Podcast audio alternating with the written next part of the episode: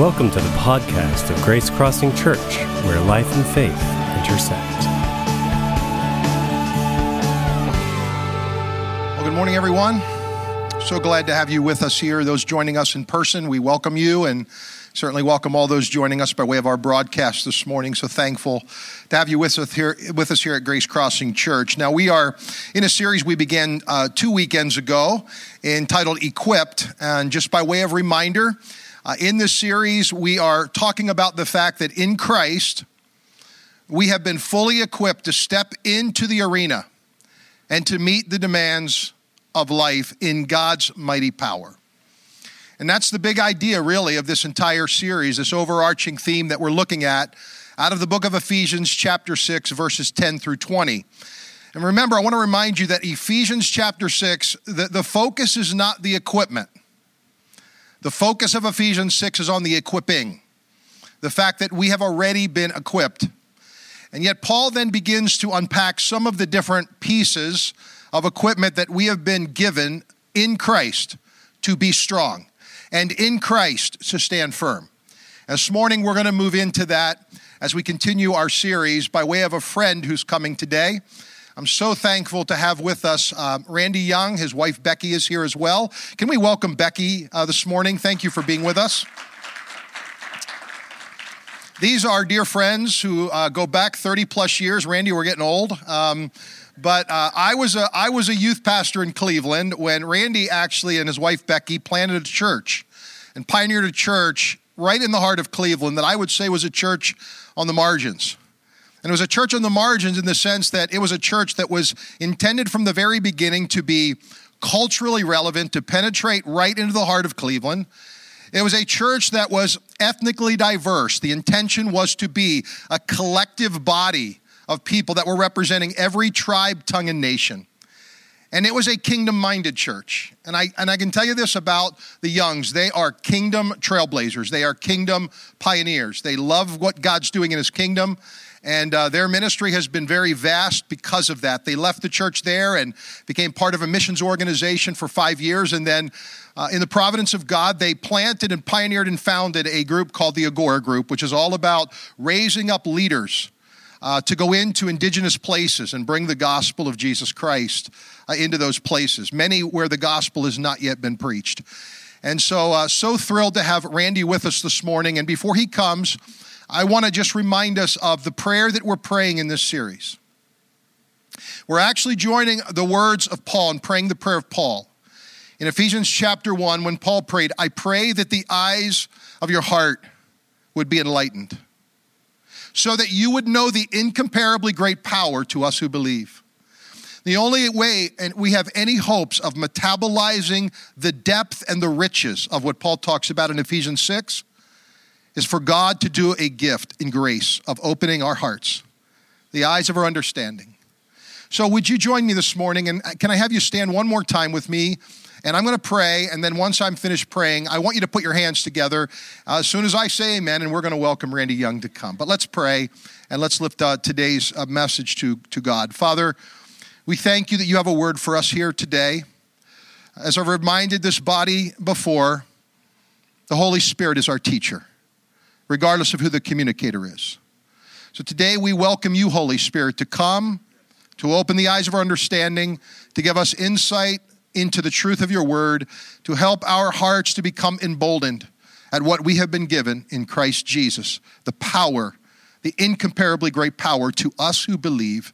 We ask you, God, to do that today and to speak to us by the power of your Spirit. We pray these things in Christ's name. Amen. Would you welcome Randy as he comes this morning?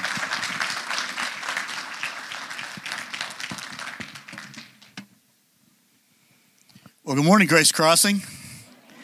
It is great to be back again. Pastor Gill, thank you for the invitation.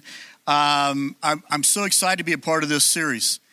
Uh, Ephesians 6, I would say I've been, I've been living in this for months now. There's just something that God's been doing in me, in this sense of equipping and being equipped in the full armor of God and stepping into the arena, something that is, uh, is really on my heart. So we're getting into equipped again. All right, week number three, is that right?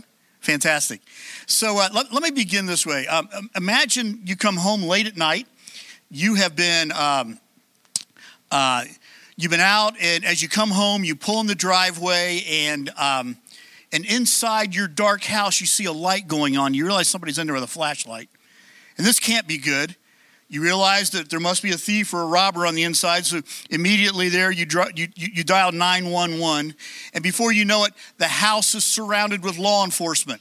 I mean, they completely ring your house, and you think, man, this is going to be good.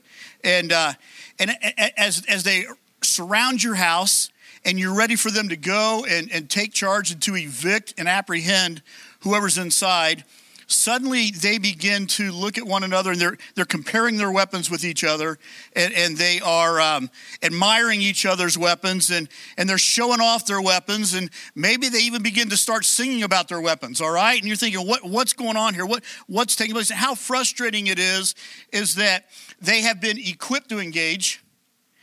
They have been authorized to engage. They have superior weapons in this moment but they're doing everything but engaging As followers of Jesus, Ephesians chapter 6, Paul tells us we have been equipped. We know that our weapons are powerful. He tells the Corinthians church, Your weapons are powerful to the pulling down of strongholds. Friends, what's a stronghold? A stronghold that is anything that's contrary to the word and ways of God that we feel powerless to do anything about. When we know something's not God, not his ways and not his intention, but we feel powerful to do, powerless to do something about that. That's a stronghold. And, and, and Paul says the weapons you have are powerful. They pull down strongholds. So let's take a look at Ephesians chapter 6, verses 10 through 20 as we move forward in this study, all right? Finally, Paul says, Be strong in the Lord and in his mighty power. Put on the full armor of God so that you can take your stand against the devil's schemes.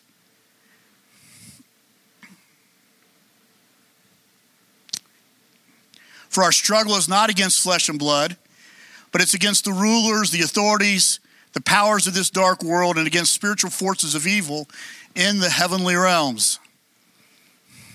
Therefore, Paul says, put on the full armor of God so when the evil day comes, the day of evil comes, be able to stand your ground, and after you've done everything, to stand. Stand firm then with the belt of truth buckled around your waist, with the breastplate of righteousness in place with your feet fitted with the readiness that comes from the gospel of peace. In addition to all this, take up the shield of faith with which you can extinguish all the flaming arrows of the evil one, and take the helmet of salvation, the sword of the Spirit, which is the word of God, and pray in the Spirit on all occasions with all kinds of prayers and requests. With this in mind, be alert and always keep on praying for the Lord's people, all the Lord's people. Pray also for me, Paul says, I, I find this interesting. This is a missionary requesting prayer from a supporting church. I can identify with that. Paul says, Pray also for me that whenever I speak, words may be given so that I might fiercely make known the mystery of the gospel for which I am ambassador in chains. Pray that I should declare it fearlessly as I should. Amen. Amen. Imagine those policemen surrounding that house with everything they need provided for and equipped for all to make everything right in that situation, and yet not using their weapons one bit. And how much we as the church are tempted in the same way to talk about our weapons, to preach about our weapons, to sing about our weapons, to do everything but utilize those weapons. Paul says, as followers of Jesus, Ephesians 6, we have been equipped, the weapons are power, powerful, and we are authorized. Jesus said, All authority has been given to me on heaven and on earth. And at the cross, Jesus recovered that authority. He sees the keys, isn't that right? To death, hell, and the grave. He, he's the keeper now of the keys. And the last words uttered as he died on the cross was, It is finished. In the Greek language, tetelestai, a legal term which means paid in full. It is all taken care of. The authority of the enemy has been crushed. It is all back in my hands. And he passes that authority on to you and I. He passes that authority on to the church. And according to Ephesians 2, we are now seated, past tense, We are seated in heavenly places in Christ, far above all these Ephesians 6 principalities and powers that Paul is talking about here in this passage. And this is really important. This is something I've been thinking about a lot lately. You know, heaven, my, our citizenship is in heaven. Can somebody say amen to that? Our citizenship is in heaven. Isn't that right? That, that, is, uh, that is where you and I are seated. I, I, I live out my life on earth. This is where my assignment is. I'm seated in heaven. I live out my life on earth. And right here in the middle, in the unseen realm, is our battlefield. This is where we wrestle. And it is important to recognize we are already seated in heavenly places, past tense, because it's really important to fight this fight from a superior position. It's really important to be on top, to have, to have the high ground. This is where I'm seated. This on earth is where, catch this, I love and serve people. Because Paul says we don't wrestle against flesh and blood. People are not our enemies. We love and serve people here, and we fight in the unseen realm.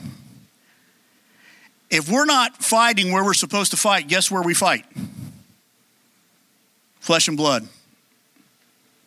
We love and serve here and we fight here. Now, it was uh, during World War II that Hitler launched Operation Sea Lion. That was code for the Battle of Britain, for the invasion of Britain. And night after night, massive formations of bombers accompanied by fighter escorts would move across the British Channel toward England. And the Royal Air Force, vastly outnumbered with their Spitfire planes, uh, but it was crucial because the fate of the nation was in their hands.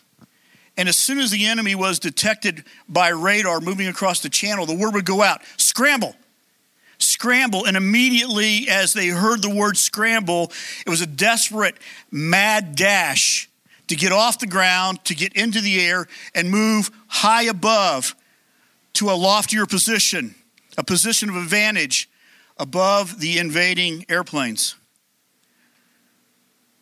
That fight saved the nation. And it could be said that Britain was never invaded on earth or on the ground because the battle and the work was already accomplished in the heavenlies. German soldiers never set foot on British soil because the battle was already taken care of in the heavenly places. Because we share a seat with him, he has delegated his authority to us. I'm going to say that again. Because we share a seat with him, he has delegated his authority to us. And it's so important that if we're going to engage in this battle, if we're going to prove the weapons of our warfare powerful, if we're going to take on this full armor of God, that we first know who we are in Christ. He's delegated his authority to us, and we have instant altitude through Jesus Christ. So, first, he, Paul uh, challenge us, challenges us with the thought that we, we are wrestling, we are to wrestle. We are equipped, verses 10 through 13, to engage the enemy. And that wrestling is not against flesh and blood, but principalities, powers, world forces, literally territory from a hierarchy that Paul describes and the opposition kingdom, and a hierarchy that moves from territorial princes down to demons that regularly tempt and challenge us. We catch a glimpse of this in Daniel chapter 10, where Daniel is praying, and he's praying, and he's praying, and he's getting no answer. The Bible says for 21 days, this prayer battle goes on. And one day, the angel Michael shows up and says, Daniel, your, your prayer was heard day one in heaven. But for the last 21 days, I have been battling the Prince of Persia. No, that's not a video game, all right? it's a real, I, I was battling the Prince of Persia to break through to bring you your answer. Principalities, powers, world forces, we're seated where? We're seated far above. We're fighting who? Our engagement is with principalities and powers not with people. And, and Paul says, wrestle. And that word goes so far beyond jostle. Wrestle has to do with taking your opponent and pinning them to the mat. We're to stand firm, Paul says. literally be the last man standing in the arena. So it's not just to stand your ground, but to put your foot on the neck of your enemy. In fact, this word stand firm, it's interesting in the Greek, the word is antihistamine, from which we get antihistamines. This word stand firm literally means to render ineffective or to reject invasion, just like antihistamines help reject the invasion into our bodies. So we're to stand firm, to put our foot on the neck of our enemy. Colossians 2:15 reminds us that these powers were already defeated by Jesus at the cross, that the enemy has been stripped and defeated, that Jesus has made an open show of them. So this is important. And this is something I am trying to grow in my understanding of. That today we fight not for victory, we fight from victory. And what does that mean? We don't fight for victory, we fight from victory because the victory has already been won by Christ the cross. We stand in his righteousness, we stand in his provision, we stand in his equipment, we stand with his spirit, and we fight from victory.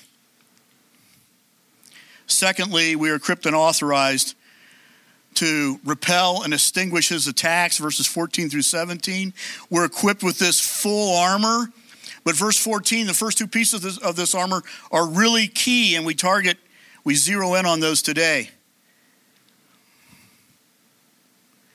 I wonder if the Apostle Paul, as he's uh, describing the armor, the full armor of Ephesians 6, if he's looking over at the guy next to him, the soldier he's chained to, as he is in prison and probably chained at the wrist to a Roman guard. I, wonder if he's eyeballing this guy, looking at all his equipment, and, and he's inspired by the Spirit to pen the words of the full armor of God.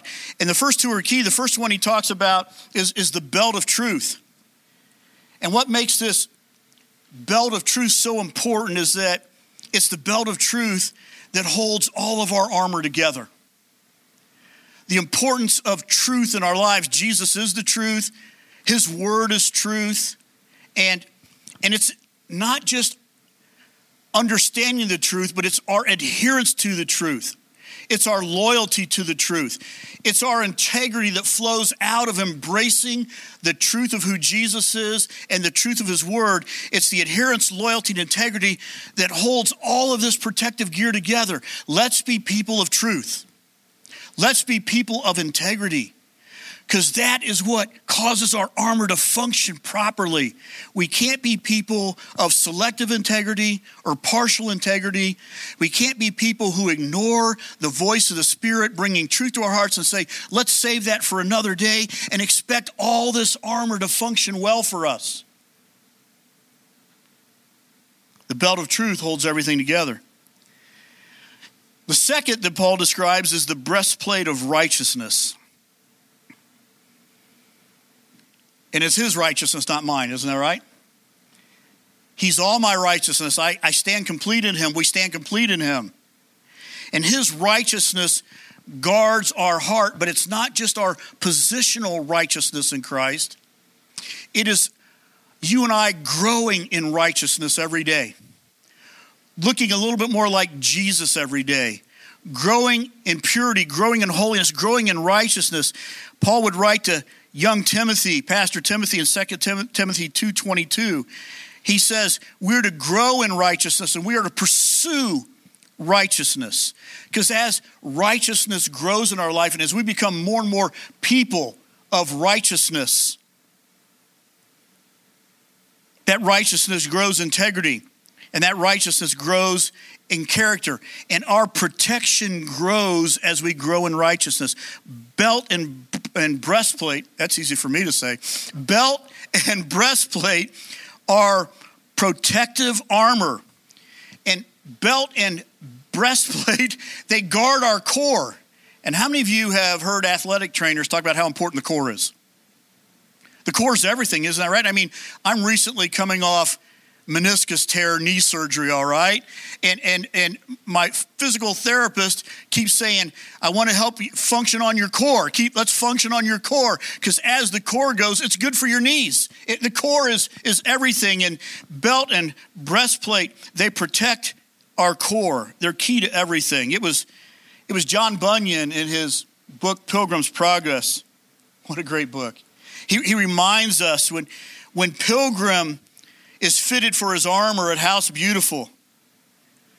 John Bunyan reminds us that breastplate and belt protect the core, but there is no back protection corresponding to what's here in the front. There, there's no back protection, which means, folks, as we are in this battle, we can't turn back. We can't be ostriches that just burrow our head in the sand and pretend it'll all go away. The minute we said yes to Jesus, we became involved in the battle. So we must stand, we must engage, we must endure. And once the belt and breastplate are in place, with truth, truth and righteousness secure, we can move forward with the shoes and the shield and the sword, and we can fight from that place of victory, not for victory. Because Jesus has already won the victory, and you and I are seated in Him. And we are more than conquerors through Jesus Christ our Lord. So let me ask you today how's your armor? How's your fitting? Belt and breastplate, shoes, shield, sword, helmet. I just had this conviction that the more aware I am every day of my armor, the more confident I'm going to be in the battle. So when we moved back from Florida 10 years ago, where we were based out of doing mission work all over the world to launch the Agora Group. Um, and we were staying in this little missionary house that was loaned to us for a year in the Cleveland area. And my, my first thought, not my first thought, but one of my thoughts is okay, I'm back in Ohio. And Alicia, you're right. You know, it's like it's just March. Let's not get fooled by a 60 degree day. Try Cleveland, okay? That's all I'm saying. I don't want to hear about it. Uh, and I'm thinking, it's wintertime. How, how am I going to exercise? How am I going to how, how, am I going to get after this? All right, and and um, I bought one of those little rebounders, you know, like little 36 inch circular tramp. You know what I'm talking about? Little trampolines, and I put it in our back room, and it was twofold. It was for exercise and it was for intercession because I'm a multitasker. All right, so so here I am. I'm running in place. I'm doing jumping jacks. I called it my circle of surrender because I'm surrendering personally every day to the Lord, and, and my body's going through a workout. A circle of surrender. And the interesting thing was, was that right across from my, re, my rebounder was this big hutch that we had. And on this big hutch, I had about 25 of my collectible bobbleheads from baseball, basketball, and football. And as I was on this rebounder, all these bobbleheads would be just, they'd, they'd just be like cheering me on and agreeing with me and say, go for it, Randy. I mean, I had my own personal cheering section with all these bobbleheads. But all the while, I'm praying the words of Jesus, Thy kingdom come, Thy will be done on earth as it's being done in hev- heaven every day. And as I'm praying, I'm putting on the the whole armor of God. And in my mind, belt, breastplate, helmet, shoes, gospel of peace, shield, and sword. And my prayer is a very simple one that I engage in quite a bit to this day. As I'm on this rebounder, it's like I draw in my mind an imaginary circle around my feet. And my prayer is, Lord, equipped in the armor that you've given me, nobody but Jesus today is going to rule and reign in this circle.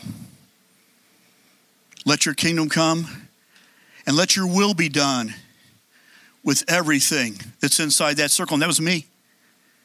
And it may seem kind of weird to start your day by praying for yourself, but if this isn't in line, come on. What good can I be for anybody else? And as I was praying that, I would then expand that circle. And in my mind's eye, Becky would join me in that circle. Nobody but Jesus is going to rule and reign in this circle in our marriage. And then one by one, I would add our kids. Nobody but Jesus is going to rule and reign in my family today. Let your kingdom come. Let your will be done, Lord, in, with everything that's inside that circle. And then I would, I would move on to church and city and nations.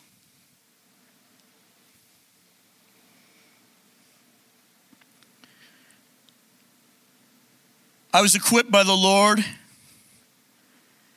I was engaged in battle and wrestling. And I was standing against and extinguishing the enemy. My friends, we are equipped to engage. We are called to wrestle. We are equipped to withstand and extinguish his attacks. And we are equipped to expand and advance his kingdom. And this is the latter part of this passage with verses 18 through 20. And Paul would say, with all prayer and petition, pray at all times. And he's saying, pray for me. Again, that frontline missionary appealing to ascending church. Pray for me that I might be able to advance this gospel. And there's this image I have in my mind of God's work being done among the nations. And I can't get off on too many rabbit trails, I know.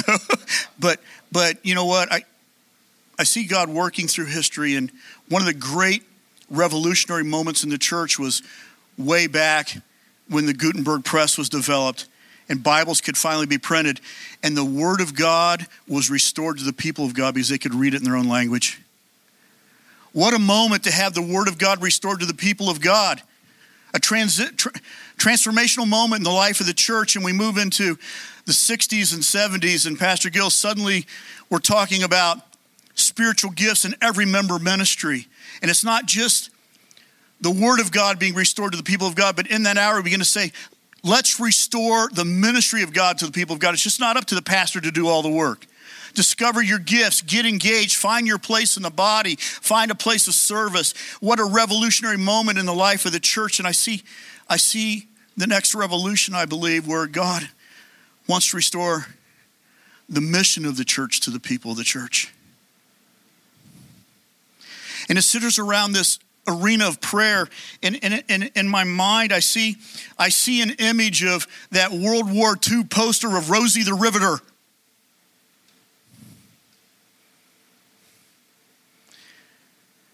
And as our fighting boys were on the front lines in the Pacific and in Europe, the factories are flooded with women and automobile factories turned into tank factories and aircraft factories and everything. And, and in our country, it was all hands on deck. If we're, if we're going to win this battle, it's not just going to be the people on the front lines. Everybody has an equal share, everybody has equal responsibility. And the whole nation rose up to win the victory. I believe God is wanting to restore the mission of God to the people of God again. And one of the ways we do that is on our knees in prayer. So Paul says, pray for me as I advance the gospel. And in Ephesians chapter 6, becomes a call to go on the offensive. Our weapons do pull down strongholds. And Paul specifically endorses prayer as we stand in our armor. And, and in this place of prayer, I, I think of the words of S.D. Gordon, a missionary statesman of over 100 years ago, where he said, All the fruit of mission and evangelism are merely the gathering up of results, first won in prayer. And I believe that. Who in your circle of influence needs to experience the Lord's salvation? That's an issue of prayer first. Who in your circle of influence, or maybe in your own life or your own household, you're facing a stronghold, something that does not align with the ways and will of God, but you feel powerless to do anything else, uh, anything about that, that becomes first an issue of prayer. And I'm wondering as the Ephesian church first read these verses, as Paul was talking about the armor, you know what? I think they read it and I think they got it right away because before they read this letter that Paul writes back to them, they watched Paul firsthand. They, they had already seen it. They, they had seen the miracles as Paul came to Ephesus. even the handkerchiefs or the work rags that Paul used, laying on people, brought healing. Um, they saw that diseases left bodies. They saw evil spirits go out, deliverance, the burning of a pile of sorcery books to break the chains of demonic activity. This is where Ephesus was where the seven sons of Sceva thought the name of Jesus was like a lucky rabbit's foot. In the name of Jesus, they tried to cast the demon out. And these seven sons of Sceva become the first streakers in the Word of God as they are beaten and stripped of all their clothes and they're set on the run. But, but the Ephesian church saw all this stuff firsthand, and they saw Paul himself operating in the armor from a place of victory as he was encouraging them to do. With belt and breastplate in place, equipped and authorized to pray, we advance the kingdom of God. I have, a, I have an old friend going back quite a few years, haven't seen him for a long time. His name's George Otis Jr., his father, George Otis Sr., one of the great missionary movers and sakers in the 20th century. George is an old YWAMer, and George is a researcher by heart. Uh, he was the one, uh, oh, 20 years ago, 25 years ago, that put together, I don't know if you ever saw the transformations videos. If you haven't, look them up online, because he would go to parts of the world where God by his spirit was significantly moving and, and, revival was breaking out and he would he would record that for just thrilling thrilling stories and george a few years ago was lecturing in Paris at a gathering of churches, and while he was there, he heard of a of an Algerian fishing village right on the in, in the Muslim nation of Algeria, right on the Mediterranean Sea. That this little fishing village, overnight, the the entire village converted to Christ. And George, being George, said, "I got to get down." That's what he did. He he got down there to see what was going on, and and he found out that it was true that all these people in this village on the same night had a dream and a vision of Jesus. And the next morning they got up, and as they compared notes, they realized they had the same dream. They said, This is God, Jesus is Lord, and the whole village converted. Well, a few months after that, George was at a conference of missions, a missions conference and gathering in New York City, and he was telling this story, and afterwards, telling this story, he said, um, a man walked up to me afterwards and said, um, um, Where was that village? What was the name of that village? And when? When did this take place? And George told him the name of the village and exactly when it had taken place. And that man said, Let me tell you the rest of the story. Then he said, I'm a professor at a Christian college, and I felt a burden to lead a team of collegians in strategic intercession to that very town. He says, because that town is the place where the European Raymond Lull became the first martyr to the Muslim world. And he said, I felt stirred in my spirit to put together a team and go kneel in the exact place where Raymond Lull laid down his life for the cause of Christ. And day after day in that place, we prayed, God, don't let the sacrifice of this life be in vain. Move by your spirit in this place. And that, my friends, is exactly what happened as they went in the full armor of God and prayed for God to move. That was 1314. Raymond Lull was 84 years old when he laid down his life for Christ.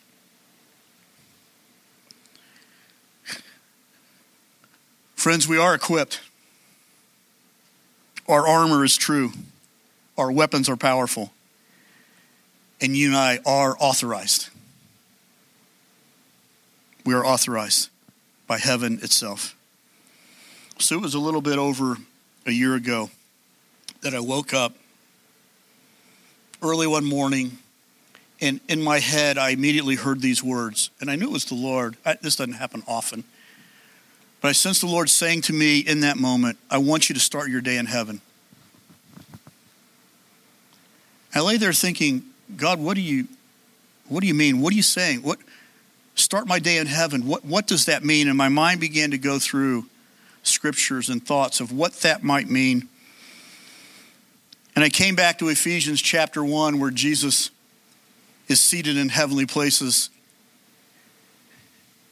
with all authority, principalities, and powers under his feet. Go on to Ephesians chapter 2 that you and I, the church, we are seated in heavenly places in Christ Jesus. And I began to think about what it meant seated, past tense, done deal, we're already there. Lord, what does this mean? What are you trying to say? And I got to thinking heaven is a place of perfect peace. And I sense the Lord saying, start your day in my perfect peace instead of your anxiousness. How many of us wake up and the first thing in the morning, our to do list starts going through our brain? Huh? First thing in the morning, the challenges we're going to face that day. No, the Lord is saying, start your day in heaven because Heaven is a place of perfect peace. And I want you to experience my peace before you start your day because I want you to, here's those Ephesians 6 shoes, I want you to walk my peace into every situation you face today. And I got to thinking, not only is heaven a place of perfect peace, heaven, heaven is a place of um, clear perspective. On earth, I still see through a glass darkly at best. How about you? But I sense the Lord saying, start your day and ask me for heaven's perspective on what you're going to face today. Ask me for clear perspective and clear understanding as you walk out your day. So heaven was a place of perfect peace. Heaven was a place of clear perspective. But heaven, I thought, realized was also a place of ultimate power and ultimate authority. Nothing gets challenged in heaven. It is a place of ultimate authority. And I thought, Lord, I, I want to start my day saying, God, let me walk out this day in the authority that you've given me in Christ. Because I am authorized.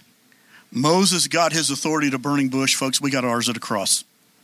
And we are authorized to walk out our day in the full armor of God, equipped and ready to deal with everything that comes our way, not in our strength, but in His. Be strong in the Lord and in His mighty power. Peace, perspective, and power. Ready to face my day and equipped for anything. And this is, as I said at the beginning, this has just been growing inside me, Pastor. It's just, you know, I, I started the first week of this year and this passion. I just have a passion to prove that the weapons of our warfare really do pull down strongholds. I, I want to see that. I want to know that my armor is strong and stands against anything. I want the courage to go into the arena as we move into unreached tribes and situations and places of darkness around. I, I want to know my armor is strong, my authority is sure, and my weapons pull down strongholds to the glory of God. Because, folks, um, heaven is where you and I are seated every day peace, perspective, and power. Earth is where we are assigned to love and serve people. And in between heaven and earth and the unseen realm, that's where the fight is. That's where the battle is. And because we share a seat in heaven with Jesus, he has delegated all of His authority to us to accomplish the work that He's left us to do. We are equipped. I love it. We are equipped. We are authorized. Friends, it's time to wrestle. It's time to wrestle. Just see what God will do in and through our lives as we move forward in the full armor of God, praying at all times in the Spirit, praying for everyone. Amen. Amen. Pastor Gill, come on up? I want you to stand with me this morning, if you will. So, one of the things that um, used to be a head scratcher for me when I would read it early on in my in my walk with Christ is Jesus saying, "These things that you've seen me do, you're going to do. In fact, you're going to do greater things." Now, when I read the Gospels and I see the things Jesus did, I was just blown away that Jesus would make this promise that we were going to see greater things, even than that, those miracles that he had done. That the disciples are going, How, how do you do that? And he said, You're going to do it because I go to the Father. And you're with me in the presence of God. And today, I just think it's important. We've been reminded that, again, that our victory is not from ourselves. We don't fight for, for, victory, we fight from a place and a point of victory in God and Christ. But it really begins with surrender of our hearts, surrender of our lives. So I love uh, Randy's illustration of the circle of surrender. And this morning, as we kind of wrap up, what I'd like to do is I'd like us all to build an imaginary circle around us this morning. Would you bow your heads and just think about you this morning having a, uh, a circle that you're stepping on and stepping into? And the question is, what is it that God would invite you to surrender today? What, what is it? For some of you, in the sound of my voice today, that surrender is you.